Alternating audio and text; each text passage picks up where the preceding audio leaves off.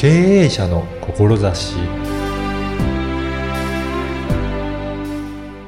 こんにちは、声ラボの岡田です。今回のゲストは アイネクスト 特許事務所代表弁理士津田浩二さんです。津田さんは弁理士として特許申請や商品登録を申請するだけではなく、中小の事業経営者のために知的財産を生かすためにより深く経営に携わっていくとのことです。まずは津田さんのお話をお聞きください。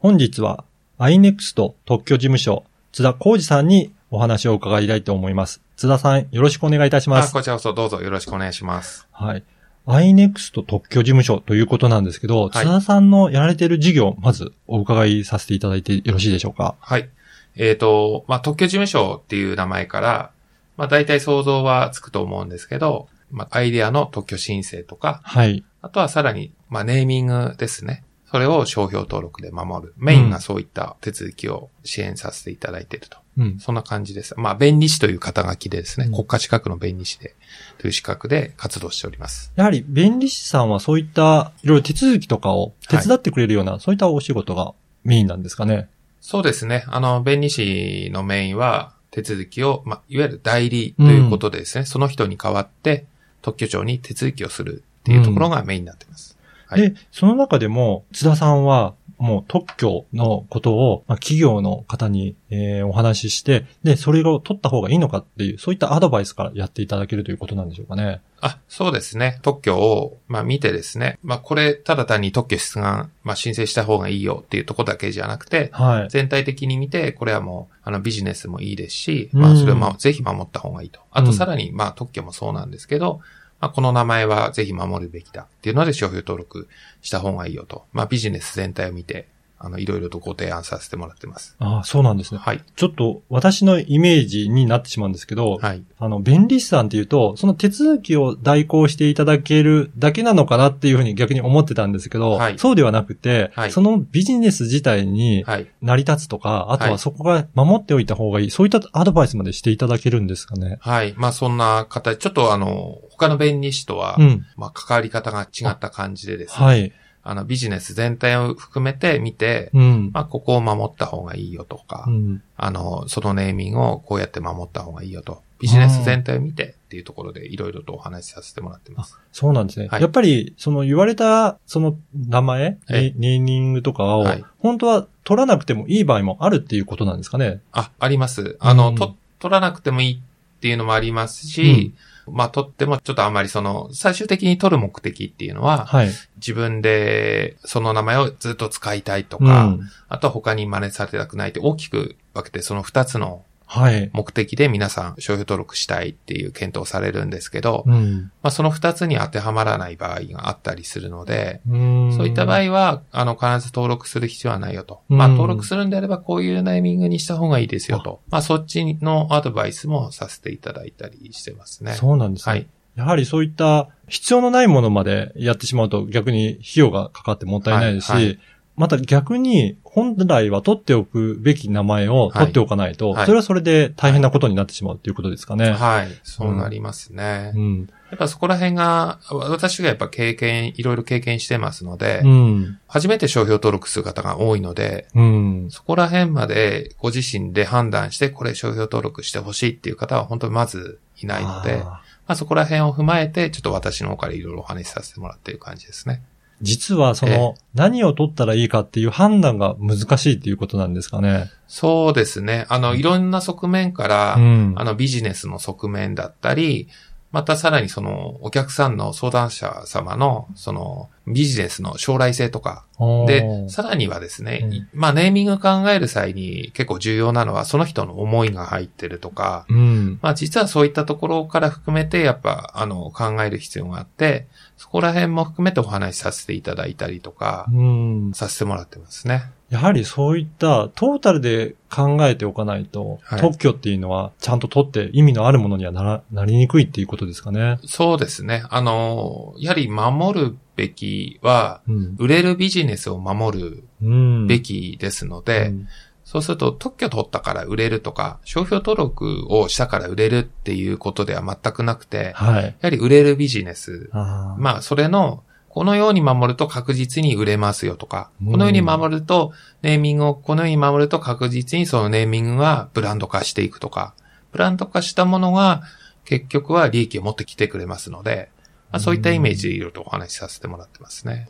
今のお話を伺っていると、はい、やはり単なるその商標登録だけではなくて、もうちょっと企業様と深い携わりをして関係性を築いていく、そんな携わり方をされているのかなと思ったんですけど、はい、やっぱりどういった形で支援されているということが多いんでしょうかね。あ、はい。えーとですね。まず、まあ、三つぐらいのパターンがありまして、うん、まあ、一つはですね、やはりあの、まあ、うちの事務所、私に関わってくれたお客さんに関しては、やっぱ継続的にですね、いろんなアドバイスをしてます。はい、で、さらに私自身が、いろんなその専門家の方、まあ、信頼のおける専門家の方とつながってますので、うん、まあ、そういった方を適切に、その、まあ、いろんな、あの、経営者様の課題に応じてつなげていくと。はい。一つはそれがあると。まあ、継続的にちょっといろいろお話を、まあ、ビジネスの課題を解決していく、まあ、アドバイスをできるような関係を築いていると。うん。で、もう一つは、本当にまあ、お金をいただいてですね、まあ、コンサルティングと。うん。で、私自身も会社いろいろと経営してたり、まあ、便利事業以外にも他の、会社をやってたりしてますので、はい、まあそういった面も含めてですね、いろんなまあお話をさせていただくと、そこはちょっと有料でお話しさせていただいてたりとか、うん、あともう一つは、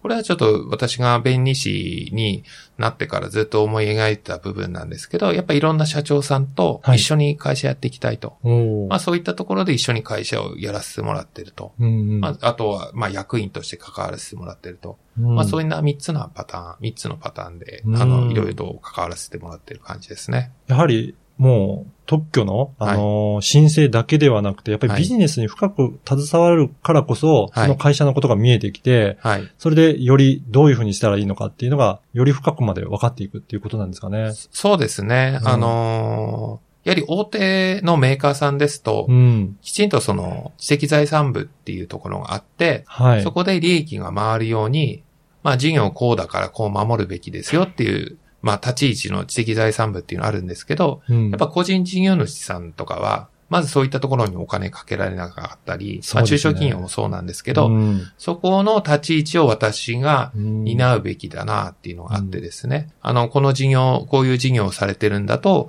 よりこういった感じで特許たり、うん、その商標と、いわゆる知的財産ですね、うん、そこら辺を、あの、まあ、こういった形で守っていくと、よりこう、いいですよと。で、私がやっぱその際にお話しするのは、基本的に私はずっと関わる立ち位置っていうのはあまり考えてなくて、うん、やっぱ社長さんにいろいろとお話をさせていただく中で、社長さんに理解していただきたいと。結構、うん、特許とか商標登録で難しい話なので、はい、で、将来的には私抜けてもいいかなっていう感じで関わらせてもらってて、やはり社長さんが経営判断する際に知的財産も含めた形で、まあいろいろ経営判断できるような、そんな立ち位置で関わらせてもらってるっていう感じですね。ああ、やっぱりそうなんですね。えー、なので、最初はだからそういった難しいことも社長さんがすごく意識することによって、はい、だんだんその重要性を理解いただいて、はい、それで会社においてその知的財産を重要な位置づけにしてもらうっていう、はい、そういったところがすごくあのお伝えしてるっていうことですかね。うん、そうですね。うん。やっぱり最近だとインターネットも発達してきて、はい、徐々にそういった知的財産を守るっていうことって、ええ、ますます重要になってきてるんでしょうかね。はい。あ、そうですね。特にその、うん、エスエヌエス とか、うん、あの、もありますけど、昔ですと商標登録で言うと、はい、昔はそんなに私の想像では、その商標登録を、まあ、商標権侵害の問題として、はい、あの、商標権害してますよとか、警告打つシーンっていうのは少なかったって思うんですね。うん、っていうのは、今のようにインターネット社会ではないので、はい、どこか地方で誰が真似していても実はわかんないんですよ。うん、そうですよね。うん、はい、それが今 エスエヌエス とかあってですね、うん、本人が実は発信してなくても、うん、たまたまお客さんとか、知り合いの方が、エスエヌエス でパッと出したがために、あ、まあ、変な話ですけど、商標とオタク商標登録、うちの商標権侵害してますよっていうのが、もう来る状況になってるんですね。そういうことですね。えー、なので、インターネットの、まあ、になってから相当状況は変わってきてますね。うん、はい。だから昔だと本当にね、調べようがなかったのが、はい、お客さん、自分は発信してなくても、はい、お客さんがここのこういう商品、はい、いいですよって言うと、はい、実はそれ侵害してたってなると、はい、そ, そこでもう見つかってしまうっていうことですよね。そうですね。まあ本来隠れでやり、やりたかったっていう方もいらっしゃるんでしょうけど、うん、それがお客さんから表に出てしまうっていうのはやっぱパターンもありますね。うん、だからやっぱり自分自身も本当に侵害しているかどうかっていうのは知っとかないとそれはすごく大変なことになっちゃいますね。はい、まあそうですね。うん。だからそういったところもしっかりと知的財産っていうのを理解した上で経営していかないと、やはりこれからの時代は大変になってくるのかなという、そんな感じしましたけどね。そうですね。本当にそこはその会社って人物金、情報で動いてますので、うん、なかなかその我々かかる弁理士がかかるその物情報の部分って、うん、後回し の, の守りになっちゃうんですよね。はい、人は社会保険労務士の先生で、うんうん、お金は税理士の先生って、まあすぐ想像は経営者の方だと想像はつくんですけど、物情報も実は守るべきなんですね。問題をこう、うん、リスクを減らすと。まあそこが実は弁理士っていうところなんですけど、うん、本当にそこはなかなか情報が経営者の方に行き届いてないっていうのがあるんですけど、うん、実はすごくリスクになっている場合があってですね。まあそこも本当に最終的に商標登録するとか、特許を取るっていうのは、うん、まあ後々でいいんですけど、うんあの、経営判断として情報を持ってるだけで経営判断に使えますので、うん、すごくそこは、あの、知っててもらえると、経営上いいのかなとは思ってます。そうですね。はい。はい、では最後になりましたが、はい、津田さんの経営者としての志についてお伺いしたいんですけど、はい、どういったところを大切にして経営されているでしょうか？はい。えーとですね、はい。まあ、社長の補佐役としてですね、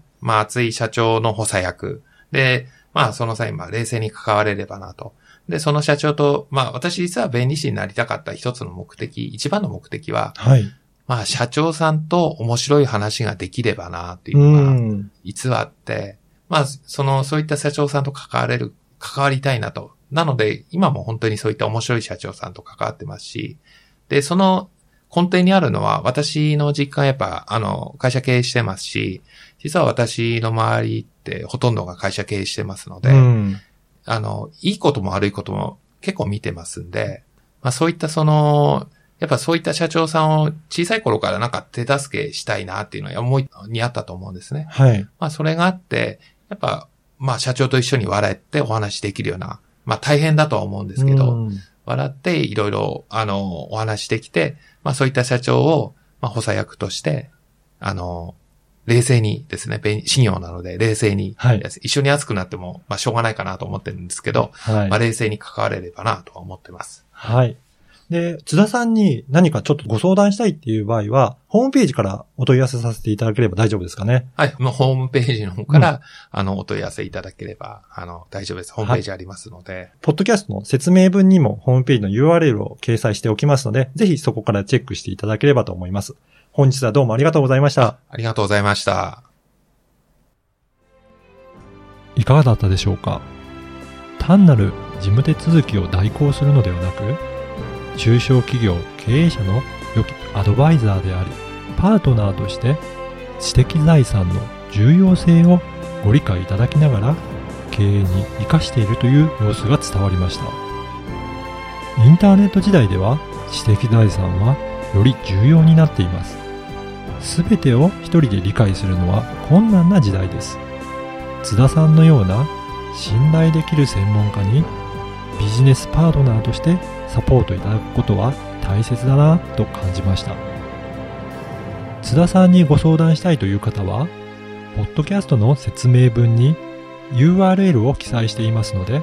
ぜひチェックしてみてください。あなたの心には何が残りましたか？ではまた次回。